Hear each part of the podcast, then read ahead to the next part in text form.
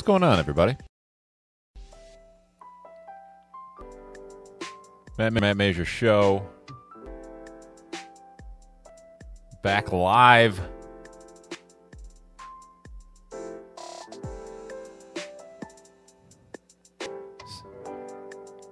Sorry, I just need to check my levels there. What's going on, everybody? So we've been off for a few days. I've been busy. Been doing uh, a number of things. And if I'm completely honest, I've been in a little, uh, I guess you'd say a little bit of a funk. Uh, no, no real particular reason. In fact, everything has been going good. Business has been booming. Family's good. But for whatever reason, the news in particular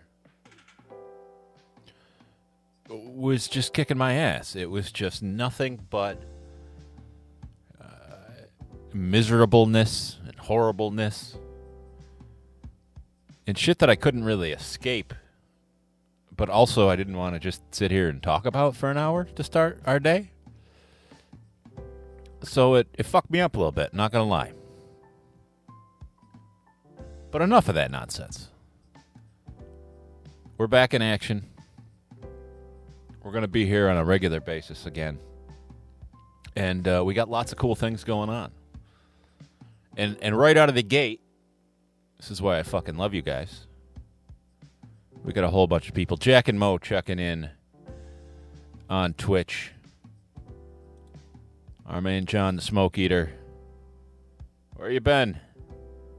Telling you about it. Rick checking in from the book.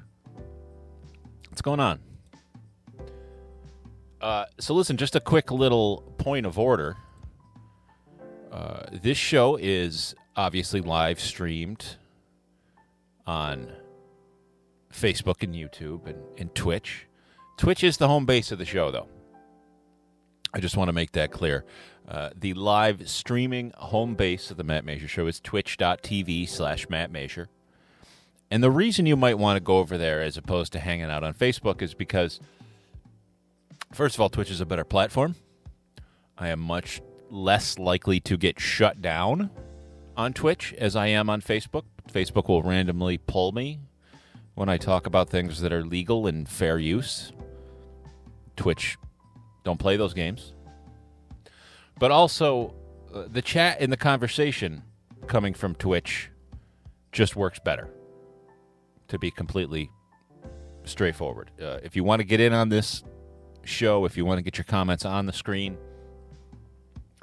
works like thirty percent of the time in Facebook land, works one hundred percent of the time in Twitch. So uh, the Twitch chat is the one that I really pay attention to, and I really do want to make this an interactive show, so I'd love you to come and, and join the conversation. We got a bunch of things going on. Jack says also in Twitch there are chicks in bikinis streaming from hot tubs, or so I'm told. Here's the thing about that, just a real quick aside. Um... It's such a weird concept to me because I've seen, I know exactly what he's talking about, and there's this thing, you know, there's no nudity or anything like that on Twitch, but there is definitely like a, a cam girl situation, and, and honestly, they're called e-girls on Twitch. Uh, a lot of them are gamers, but a lot of them just do the uh, I, I'm beautiful, stare at me for hours at a time thing, and it works for them. But the latest trend is the most mind-blowing thing to me because they have this trend now where they, they call it a hot tub. A hot tub stream. It's not a fucking hot tub. It's literally like a kid's, you know, kiddie pool, blow-up pool that they put in a bedroom in their house and fill up. And the water's clearly not warm. There's no bubbles. There's no hot tub-esque to it. It's literally a kiddie pool in the house that some beautiful girl in a bikini sits in, and she does live streams for hours, and they get thousands and thousands and thousands of views. I mean, I want to say I don't understand it. I do understand it, right? It's it's a pretty girl you can talk to. Cam shows and that type of shit has gone on forever. But I just uh, it's it's just almost comical to see, you know, this this thing where they're sitting in a fucking kiddie pool in a bedroom. I don't know. Rick says you need your stuff on Apple Podcasts. Listen, my stuff is on Apple Podcasts, but in full disclosure, I am sometimes shitty about posting the podcast episode. That's that's uh, one hundred percent on me. That's a fault of mine. That's something I'm working on uh, to get it up there and get it consistently. And the fact that you want it there drives me to do that. So I appreciate you giving me shit for not posting it. But right on Apple Podcasts, right on uh, Spotify, on pretty much anywhere you get a podcast, including Alexa. You can say, hey, Alexa, play the Matt Mazur Show, and it will play the most recent podcast episode, which, as Rick points out, I've been behind on. So uh, I will do my best today, as soon as this show is over, to get that posted so you can listen to the Matt Mazur Show on the go. Uh, podcasting is an interesting thing, the the you know, the audio version. And that's exactly what it is. It's exactly what we have here, but it's just the audio por- portion. This is something that's, uh, I want to say blowing up. But then again, I've been in the podcasting business, uh, I guess you'd say now, for about six, seven years professionally, on the promise that it was going to blow up when I started. You know what I mean? Uh, and it definitely, don't get me wrong, has definitely increased. Uh, the numbers, the demand, the various ways you can use audio podcasts has blown up. Uh, they got this app now for iPhone called Clubhouse, which is basically internet radio, but it's it's not a podcast. They don't report it, don't record it rather. It's a live audio feed, but that's becoming so popular that uh, Facebook is now ripping it off. Facebook is coming out with an audio only product, a podcast, I guess you would say, type of product that you're going to get right from Facebook, and it's going to be directly integrated with Spotify.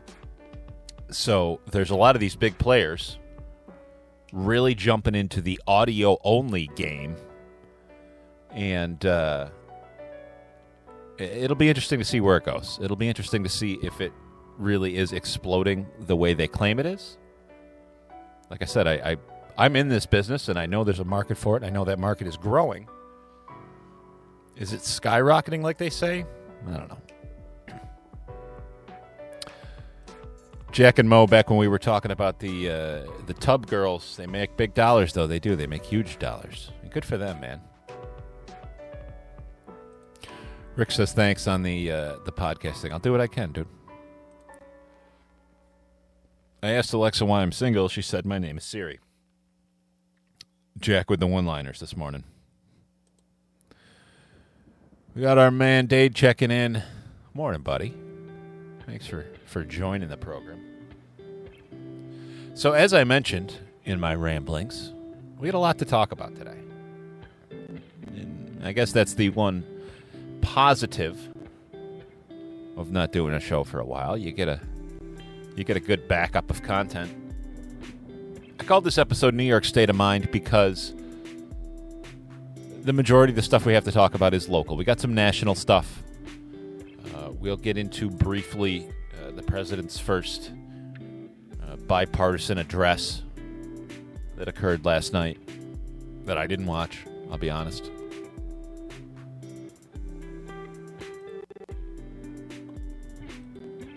But before we get into all that, let's get a little uh, New York news, and the cool thing we have here. Loosening up in parts of our area beginning on May. Th- ah, almost there. We're loosening up in parts of our area beginning on May third. This coming Monday, sitting at a bar will once again be allowed in New York City. Yay. Then on May seventeenth, outdoor dining curfews will end all across New York State, and the indoor dining curfew will end on May nineteenth. As Eyewitness News reporter Naveen Dhaliwalt.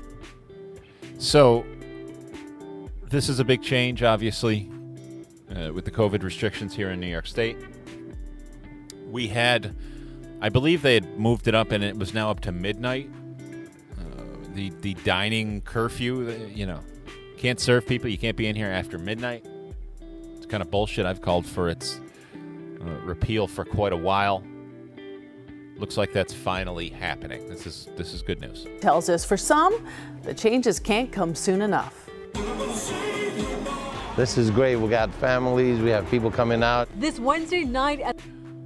All right. Hold on.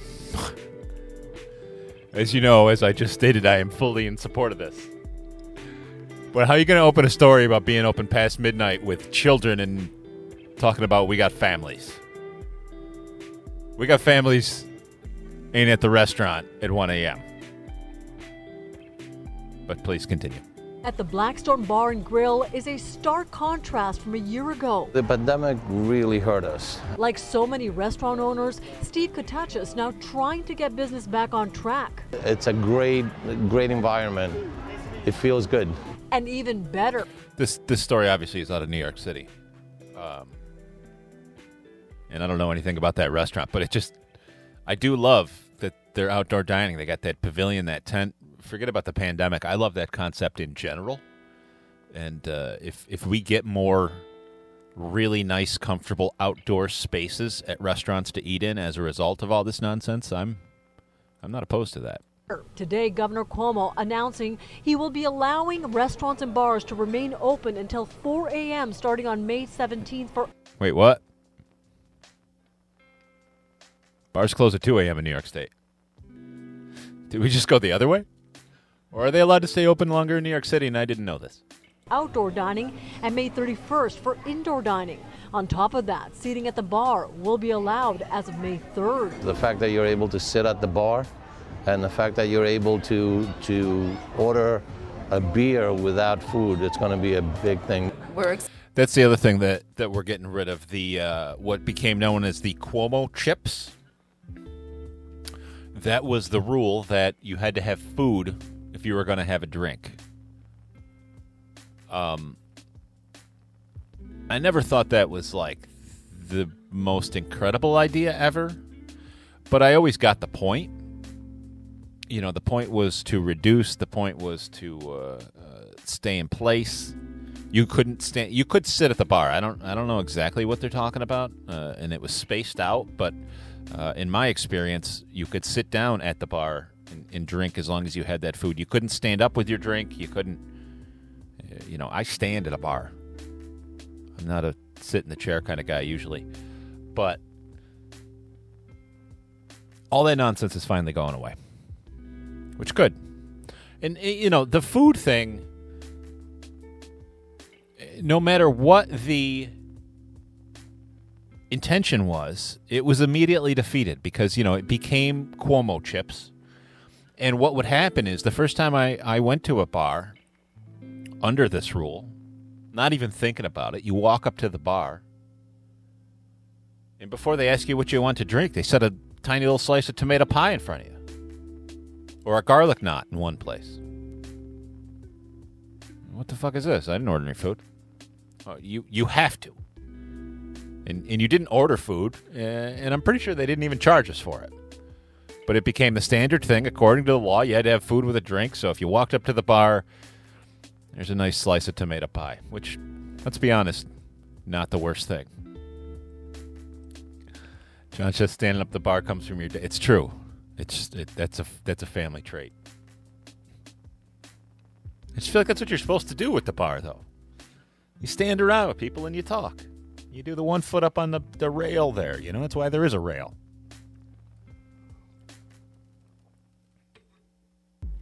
I don't know. The last couple minutes of this, or seconds, rather. Excited and looking forward to being able to sit at the bar. Just a block down from Blackstone, customers at the Hill looking forward to the changes. I think it's a great, a great thing, you know, to open it up and everything like that and give people the opportunity to come out and, you know, not have to feel the pressure of ordering food. Now this announcement comes one day after. I mean, there was no pressure. Let's, if we're going to be realistic, let's not make this over dramatic. Like I say, every place I went to, there was they, they literally handed it to you. You didn't even have to order. So. To the C D C. Hold on, hold on. Stop, stop the fucking presses. Dan, are you are you trying to tell me that you have lived your entire life in Central New York and you don't like tomato pie? Yeek. I'd keep that under my hat if I were you, my friend. He said, vaccinated Americans don't need to wear... That's like saying Riggies aren't good. You get, like, thrown off a train for that shit around here. ...their mask when they're outdoors, but some not comfortable with that. With all the different variants and things that are happening, we just don't know. A- and it's not that much of an inconvenience to wear a mask. City officials asking residents to use precautions and common sense as we move one... Common sense. Did they just say that with a straight face? If America has learned anything, it's that common sense is not common. Dan's on a crusade to raise awareness about the fact that he's the one person in Central New York who doesn't like tomato pie, apparently. Oh, shit. That's funny. It's so good. How can you... Oh. So good. And I don't even like excessive tomato. I'm a go easy on the tomato sauce kind of guy, but... Tomato pie is just where it's at, my friend. Uh, you know what else is where it's at? The Saranac Brewery. Technically known as the F X Matt Brewery. If you're not from Utica. Matt, is that a TARDIS alarm clock behind you? Hold on. This is why I'm easily distracted. I'm sorry, folks. No, it's not. It's actually a mug. Little handle. You could drink out of it. It's, I'm not going to do that, but... I uh, have been working to organize a number of things. And I have, like, uh, multiple businesses worth of shit packed up in here. And as I was going through it, I found my old... Uh, the, oh, the one by the aquarium. No, the one by the aquarium is actually a cookie jar. That is a TARDIS cookie jar. Again, I don't, I don't use any of these things for what they are, but I like them. Anyway, back to the brewery. The Utica, Saranac, F X Matt, Utica Club, whatever we want to call it, brewery, is expanding. They're putting in thirty-four point seven million dollars. I need Yolanda Vega to say that. They're going to be hiring at least twenty-five more people. And uh, they're going to be cranking out lots more bottles of beer. I love seeing this. I love seeing uh, a local business, especially one as old as this one. one hundred thirty-three-year-old brewery, if you're not familiar. They were, by the way, the first brewery to sell alcohol after Prohibition. They survived through it. Many didn't. But they had everything ready to go. So the second that Prohibition was repealed, you could crack an F X Matt brew. I've always wondered, it always seems like there's a little bit of like, they might have manufactured that before they were supposed to. I don't totally know how that all went down, but I do know that they were the first place you could grab a cold one when the idiotic alcohol prohibition ended in this country many, many, many years ago. Uh, it says the brewery is going to double their brewing capacity. Twice as much beer. Uh, I love it. Uh, Fred Matt, the president of the brewery, said we, we now have the most flexible state-of-the-art brew house, I'd say, in the world. If not in the world, then at least the United States. Fred's not one to uh, be humble, I guess. Uh, additionally, eleven million dollars will be spent on various projects, including a six million dollars can line that will double the capacity. Uh, remember, they crank out bottles and cans, and it is expected to be operational in June. We have a company fueled for growth, Matt said. We're going to double our business this year. We will grow our business by at least fifty percent next year. How fucking awesome is that? Uh, Utica Club and Saranac beer uh, and their soft drinks are the brewery's own brands. Uh, but they also, what a lot of people don't know, they also contract brew for a lot of places. So, you know, there's a lot of smaller brands. There's a lot of other places. And this happens all over the place where, uh, you know, every every can of beer in a store shelf is not necessarily made in individual breweries. There's contract breweries, contract, that make these things for folks. Uh, in Utica, they make more than three hundred distinct items, different products. It's pretty fucking cool. I love it. Jack says, I was in a bar in Pennsylvania. They offered me a Brooklyn lager and proceeded to tell me that it was made in Brooklyn. I showed him the label that said it was made in Utica, New York.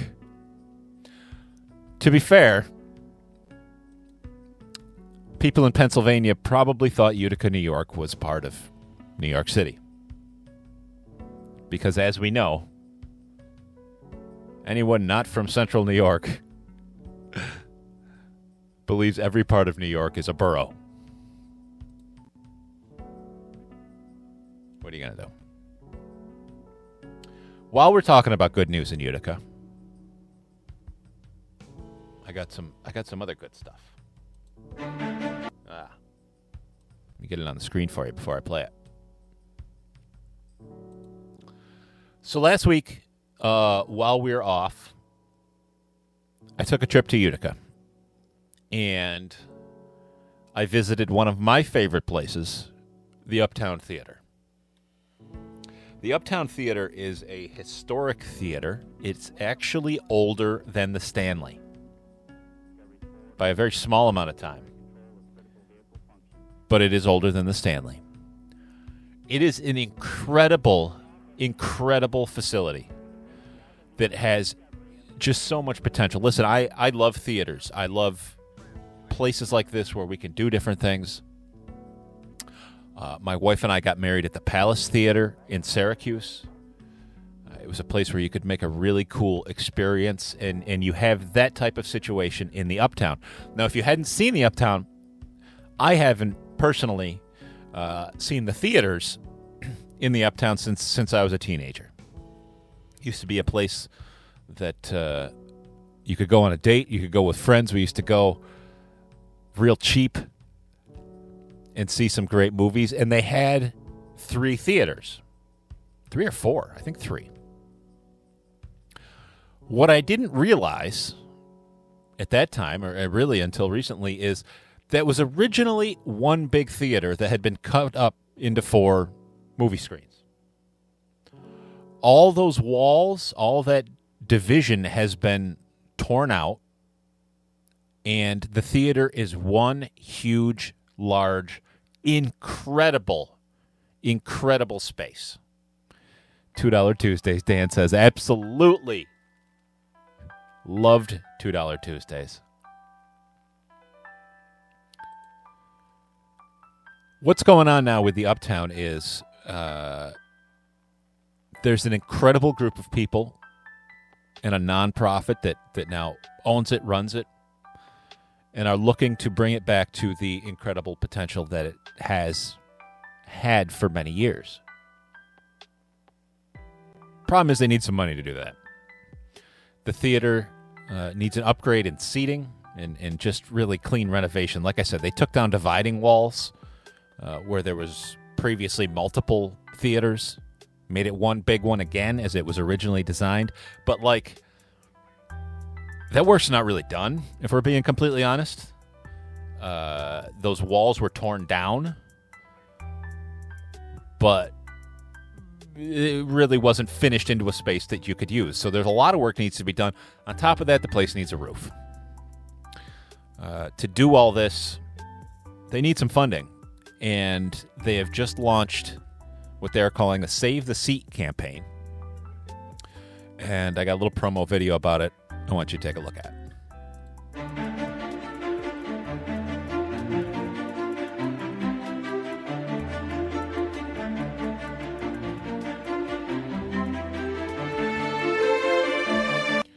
Now, just a real point of order, I'm going to start and stop this a little bit. What you're seeing right now, this picture right here, is the stage.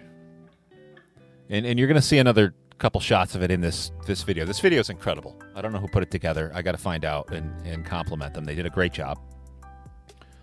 But what you're looking at right here is the stage. Uh, I would have never in a million years realized that this awesome, flexible, Uh, you know, uh, we can put music here, we can put plays here, we can put stand-up comedy, we can play movies. So much opportunity, so many things that can happen. We could do live podcasts. Wink, wink. Such a cool fucking place. Right in downtown Utica.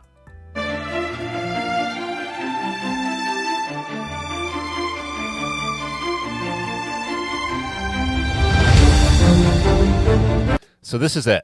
And if you haven't seen this in years, like I hadn't before I visited in person, you are blown to blown away to understand that this is what the open, full theater at the Uptown looks like. So I think you can see my mouse on the screen, right? Yeah. So when I was a kid, when I was a teenager, you can see here they've torn down this. This used to be, there used to be a wall here.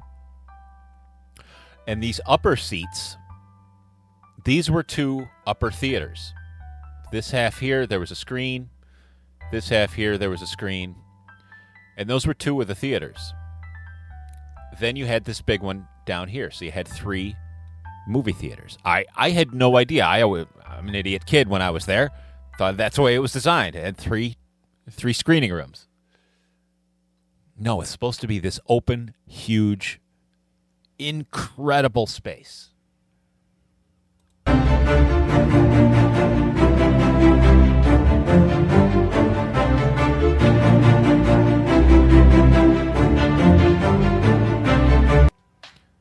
They have this, by the way. I'm clicking on the wrong. They have this incredible room that they've put together for improv comedy and stand-up. So many cool things.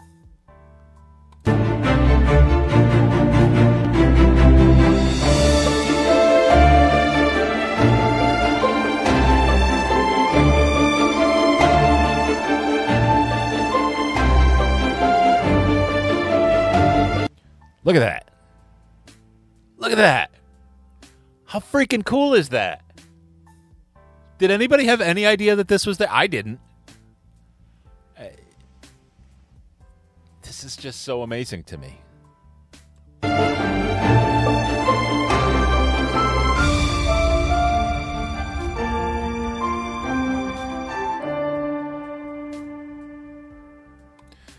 So... You can go to save a seat now dot org, and I encourage you to do that.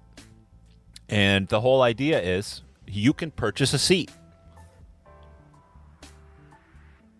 What a freaking awesome way to donate and to support a theater. It's such a cool idea. There are some absolutely incredible people behind this effort, and uh, I applaud them as much as I encourage everybody. If you can,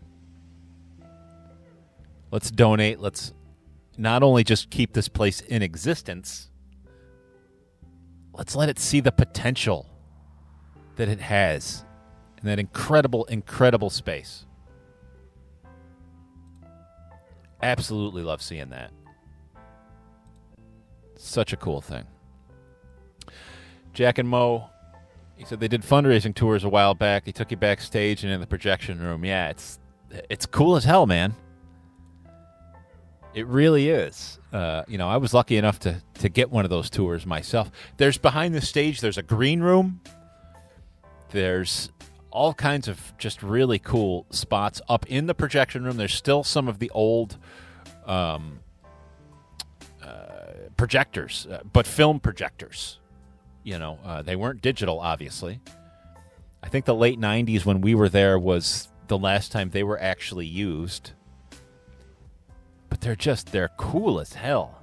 And uh, just climbing around through there and and seeing all these things. I, again, I love this type of stuff in general. I love old buildings. I love things like that. But when you have a place that has such potential to do so many things, community events, concert, entertainment, conventions, you know, so many things are going virtual, conferences and such, but you still sort of need a place for the presenters to, to give them. In that theater, if it was all ready to go, you could do everything from business to entertainment. I just, I love seeing it.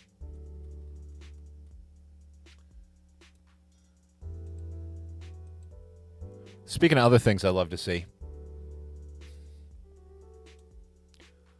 we're going to uh, change channels for just a minute and jump over to a Syracuse, New York business that honestly just deserves some love because they've been given a ton of it. The place that I'm talking about is called Peace, Love, and Cupcakes. It's a bakery run by a husband and wife in downtown Syracuse. And they have an incredible, incredible, and I don't know these people, keep in mind. Uh, I've I've heard about them, and I've only recently kind of really dug in and, and saw what's going on. But these are two people that not only run an incred- incredible bakery where you can get just the most mind-blowing sugar-filled treats you could find anywhere in the city, but they really care about the community. Uh, as you can see on the screen, they've got these Black Lives Matter cookies. These were something they did as a special event over the weekend. Come in, get a free B L M cookie. Show your support for those members of our community. And it was so overwhelming. They had lines wrapped around the corner. They went through everything they had. They had to shut down an hour early because they went through all of their baked goods. It's something you could do at a bakery, by the way. I always just love that. Like, well, we sold our day's worth of food. We can go home. It's pretty cool. But, you know, this the, the Black Lives Matter cookie is just one example of the things that they do at this incredible local business. Uh, they have the ability for you to uh, donate or buy birthday cakes and cookies and things for families and children who can't afford them. They have just all kinds of incredible uh, pay-what-you-can programs, just to spread some love and spread some goodness. And while I am on a uh, no-sugar, low-carb lifestyle, and I don't get to enjoy a lot of baked goods, I want I, I want others to make up for it for me. So please check out Peace, Love, and Cupcakes. That's a, again, this is a non-sponsored plug and just, just a shout out to a local central New York business who's trying to be a good neighbor, trying to be a good member of the community, and not just soak people for every penny they can get. And anytime I see that, you better believe I'm going to highlight it right here on the Matt Mazur Show.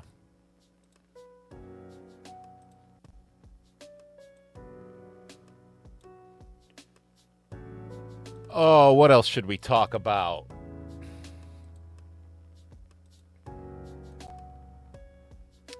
Let's talk about the president for a minute.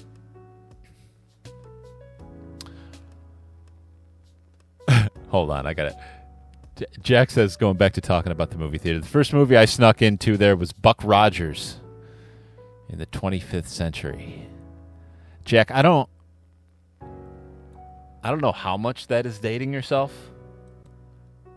I remember when I was a little kid, Buck Rogers was an old thing? Hold on, I gotta, I gotta find out now.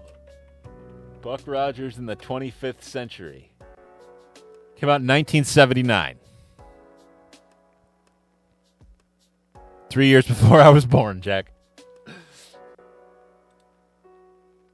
Sorry, I remember N B C did it. That was that was the uh, what was the fucking? There was the robot dude, right? Beady beady beady. That that dude.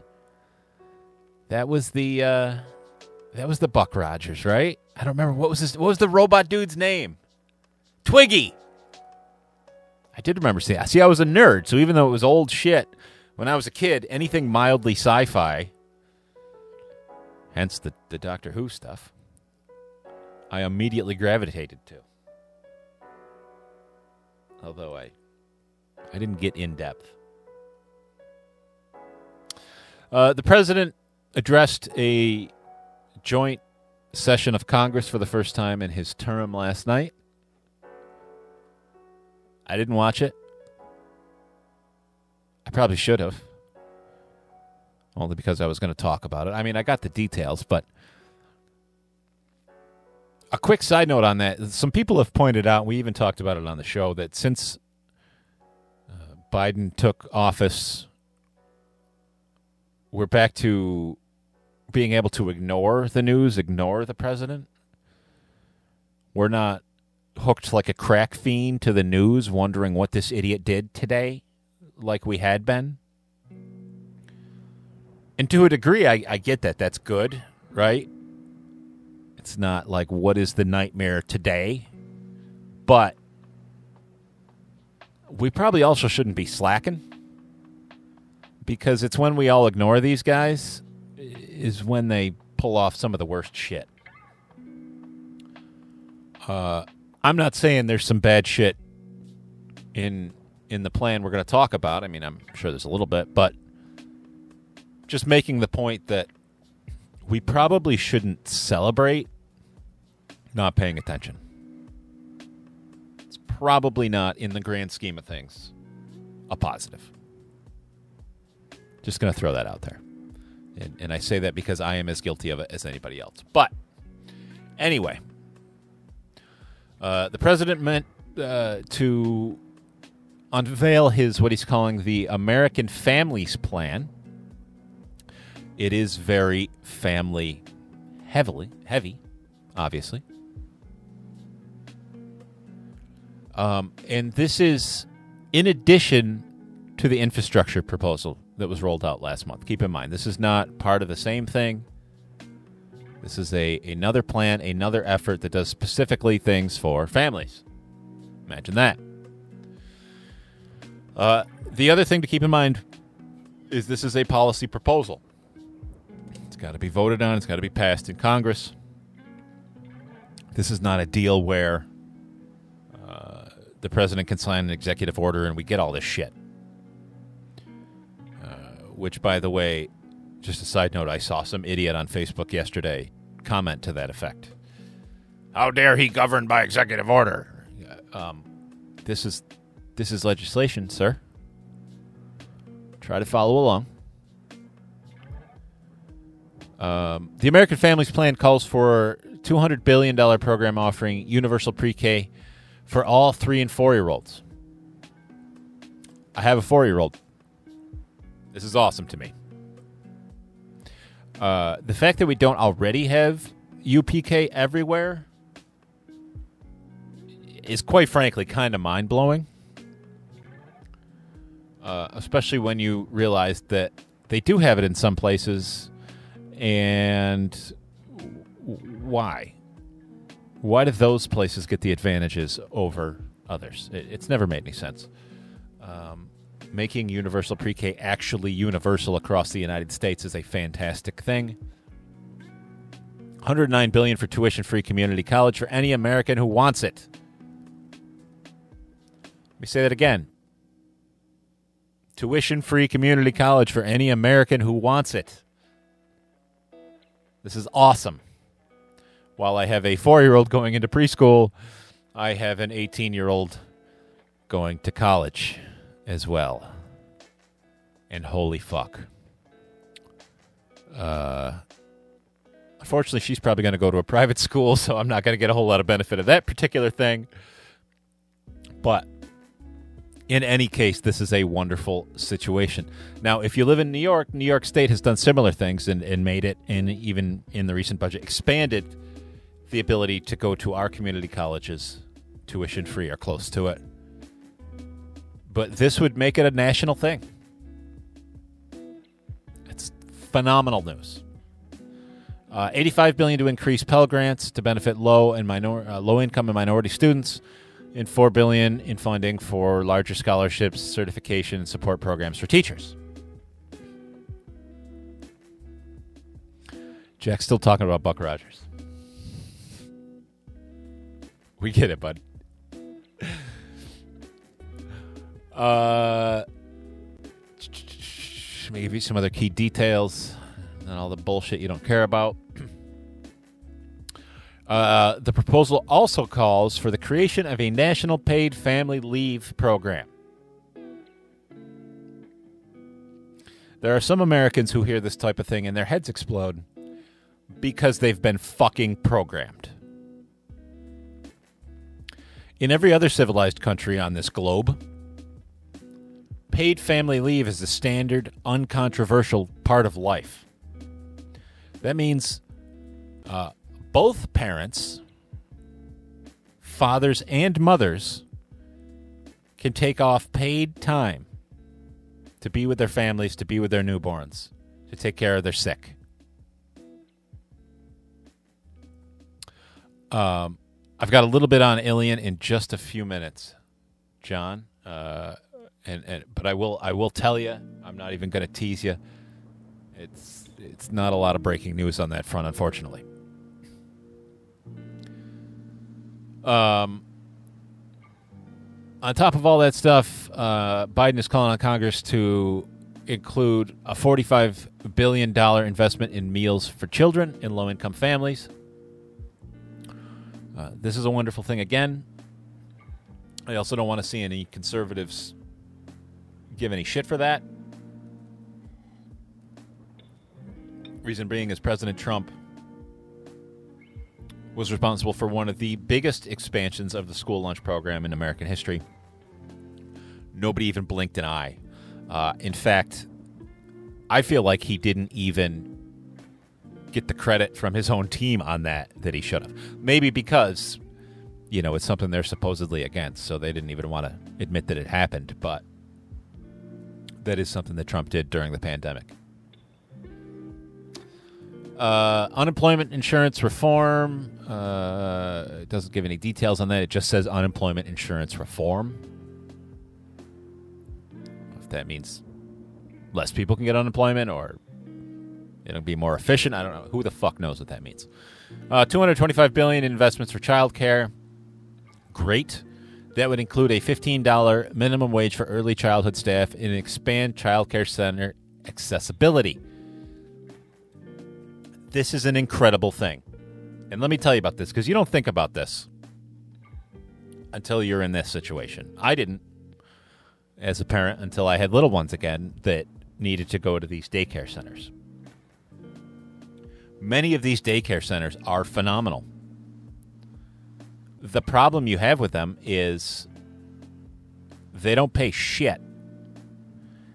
And to some degree, to some degree, keep in mind they're for-profit businesses.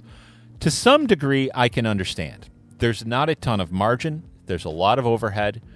And there's only so much you can charge people, right? That's the, you individually have to pay for somebody to take care of your kid. But still, there's a limit to what people can afford. So it's hard to pay early childhood staff what they deserve. Creating funding and setting these types of standards means that we will be able to get early childhood staff who stay. Because one of the problems that you have in these situations is Uh, you can have incredible people. And again, I've seen this. I've experienced this firsthand. Incredible staff members, dedicated staff members, love working with children, are great with children. Only stay until the next better paying opportunity comes about, which you absolutely cannot blame people for, and it's it's what you should expect. But the problem is, you unfortunately cannot get and keep good people and consistent people. And to me, that was a big frustration, because you get somebody that your young child likes and trusts and gets comfortable with. Three weeks later, they move on to a new job. This is the reason that we need at least fifteen dollars, if not more, in all honesty, for every job. You know, I hear people argue about, wow, they want fifteen dollars and they can't even do blah, blah, blah. Right. If you paid me less than fifteen dollars, I wouldn't do shit for you either. Below minimum pay, you get below minimum work. There's no reason to fault people for that. If I have to put in forty hours for you, and that doesn't even cover my rent,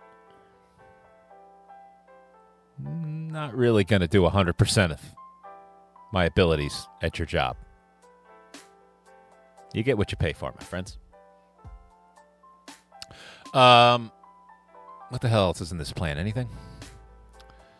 Uh, officials say the plan would be paid for through tax reforms targeted at wealthy Americans, such as increased capital gains rate, a higher top income tax rate, and increased uh, I R S auditing enforcement of high-income individuals and businesses. This is the other part that will make many people's heads explode. Because they start out with, oh, we're going to pay for it, even though they've never once asked that question when we talk about the continually growing military budget that we don't need. Never once did they ever say how we're going to pay for that. But how we're going to pay for it is people who got their taxes cut for no good reason are going to pick up the tab.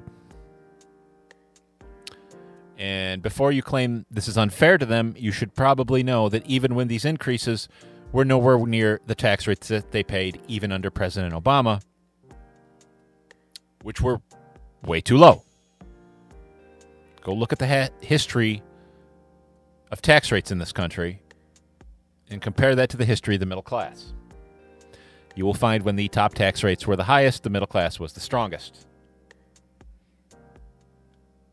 These are only facts. Um, but again, the other thing you got to keep in mind, the thing that people really forget when we talk about tax rates and raising tax rates and higher tax rates and higher tax brackets is what we use is called a progressive tax system. What that means is, like, if you're uber rich, and say Joe Biden's raising the rate to fifty percent. He's not, but just for simple numbers. You think, holy shit, he's taking fifty percent. Say you made a million dollars. He's taking fifty percent. He's taking five hundred thousand dollars of my income because the tax rate is fifty percent. That is not the way it works. We have progressive tax rates, which means if the if the lower end is, say, thirty percent, say people that don't have a lot of money, the rate is thirty percent on your money. That has a limit. In Biden's case, it's four hundred thousand dollars. So up to four hundred thousand dollars, you will only get taxed that thirty percent, no matter what. On every dollar over the four hundred thousand dollars, you'll get taxed at the higher rate. So say, in our example, it was fifty percent. Say you made five hundred thousand dollars this year. You'll only pay that higher rate on that one hundred thousand dollars above four hundred thousand dollars. And if you made more money and you fit into a higher tax rate, you would only pay the higher rates on that dollar amount above the threshold. So in reality, everybody who makes the same as you, or everybody who makes less than four hundred thousand dollars, pays the same tax rate you do.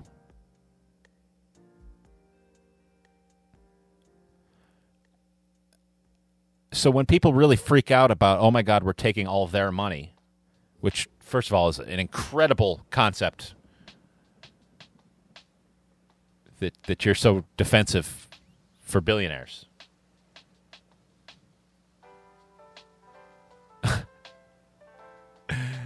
You got to actually think about it the right way. You got to understand how the fuck tax rates in the United States work. We're not taking all their income. In the uh, in the fifties, when we had the top bracket, the top of the top was like ninety-four percent. They didn't take ninety-four percent of those people's entire income in the given year. They took ninety-four percent of everything above X amount. And they paid less on the money below that and less on the money below that. That's how tax brackets work. The more you know. On the Ilion front, it's a little frustrating. Um, but this is to be expected because we are now at the point they've pushed everything to where folks are lawyering up. And everybody knows that the second you start talking with the lawyer, the first thing the lawyer says is you got to stop talking. At all levels. They don't want anything out there that they don't control. That's, you know, one of the lawyers' first and foremost jobs is to limit your liability, to limit the things that people might be able to hold against you in this case, or cases. So everybody's got to clam up for a little while. And those of us on the outside have to sit around going, what's going on? What we do know is that the Village of Ilion has eliminated the position of fire chief.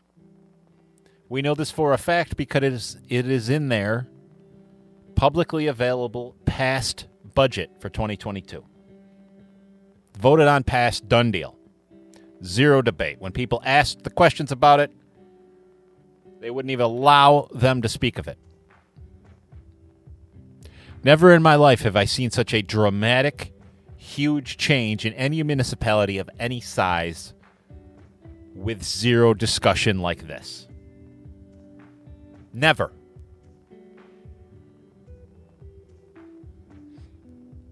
People of the Village of Ilion, many of whom seem to just be sitting quiet. Don't really understand that. Maybe they're not paying attention. You know, like we were talking about the, the Biden situation. Maybe this is another symptom of people being disconnected. But meanwhile, your public services that you pay for are being eroded in your town.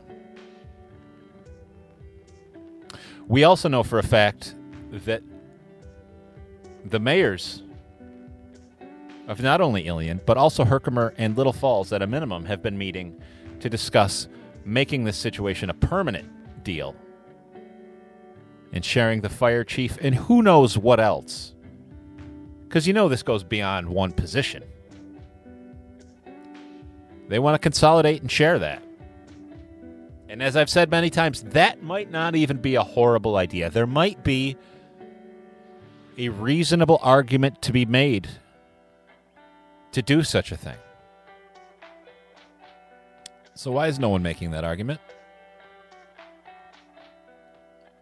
Why is this all being done in secret? Why do they actually actively refuse to answer any questions about it? This should be troubling. Even if you think it's the right thing to do, even if you think this place is too small, we don't need a full paid fire department.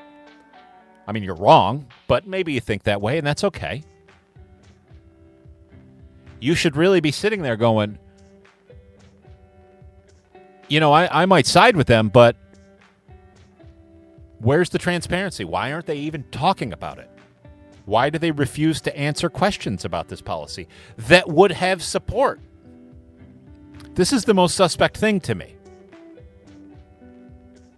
People will be with you if you just discuss what's going on.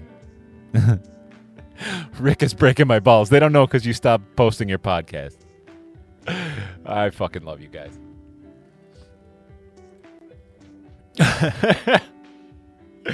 you you got me. This is my fault. All I can say is if if the people of the village of Ilion have to depend on me, they're fucked.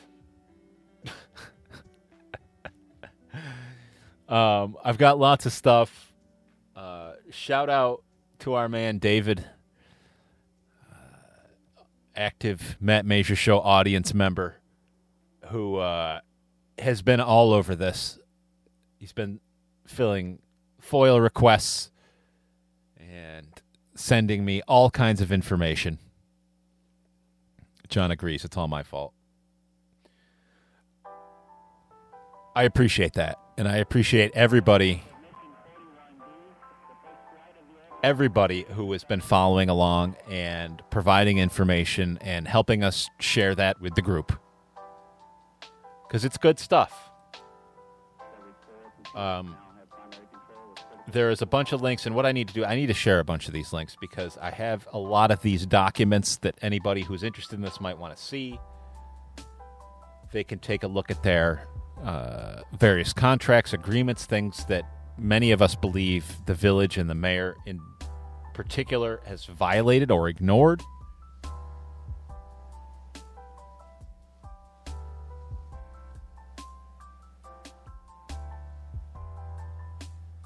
Um, I'm just taking a look at this uh, thing here. There's a lot of moving pieces.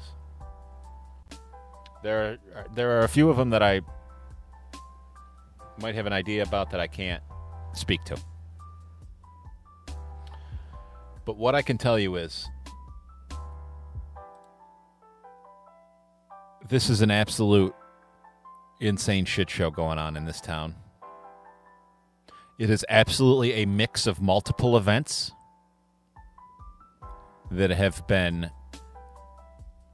I don't want to say orchestrated, but I will say uh, capitalized on. Opportunities seem to have fallen into the mayor's lap for him to do what he'd like to do. And I guess I should say get away with doing it without answering any questions, because he is.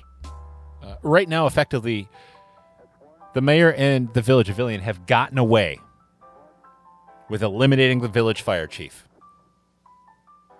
without a word of conversation with their constituents about it. Will that stand? Probably. Especially if I'm the only idiot talking about it. Hey guys, we are just about out of time. I want to thank you very much for tuning into the Matt Mazur Show today. Uh, again, I, I mentioned at the top of the show I had been off my game a little bit. I feel like uh, I'm getting back onto it. I am going to be aggressively working to grow three one five Live. That is our local entertainment and news outlet. I'm I'm really uh, re-inspired by a lot of these businesses we talked about and a lot of these efforts happening in central New York to really focus on the community. I want to not just tell you the stories of shitty mayors, but also highlight our neighbors that are absolutely killing it in the community. And uh, that's what we can do here. That's the opportunity that I have, and I'm going to do my best not to squander it any more than I already have. And for Rick and everybody that I appreciate who takes the time to listen to the podcast, we will have the audio podcast up. Uh, if you want to support the show, you can go to Twitch. There's ways to uh, to donate and support us. The even better way, if if you like my my your shirt or uh, a wide variety of other things, including the Ilion Fire Department support shirts, jump over to the merch link dot com. Uh, proceeds from the sales of any of those fun items go to good causes. Uh, but that's that's where it's at, my friends. thank you for watching The Matt Mazur Show. We will see you next week. Have a good one.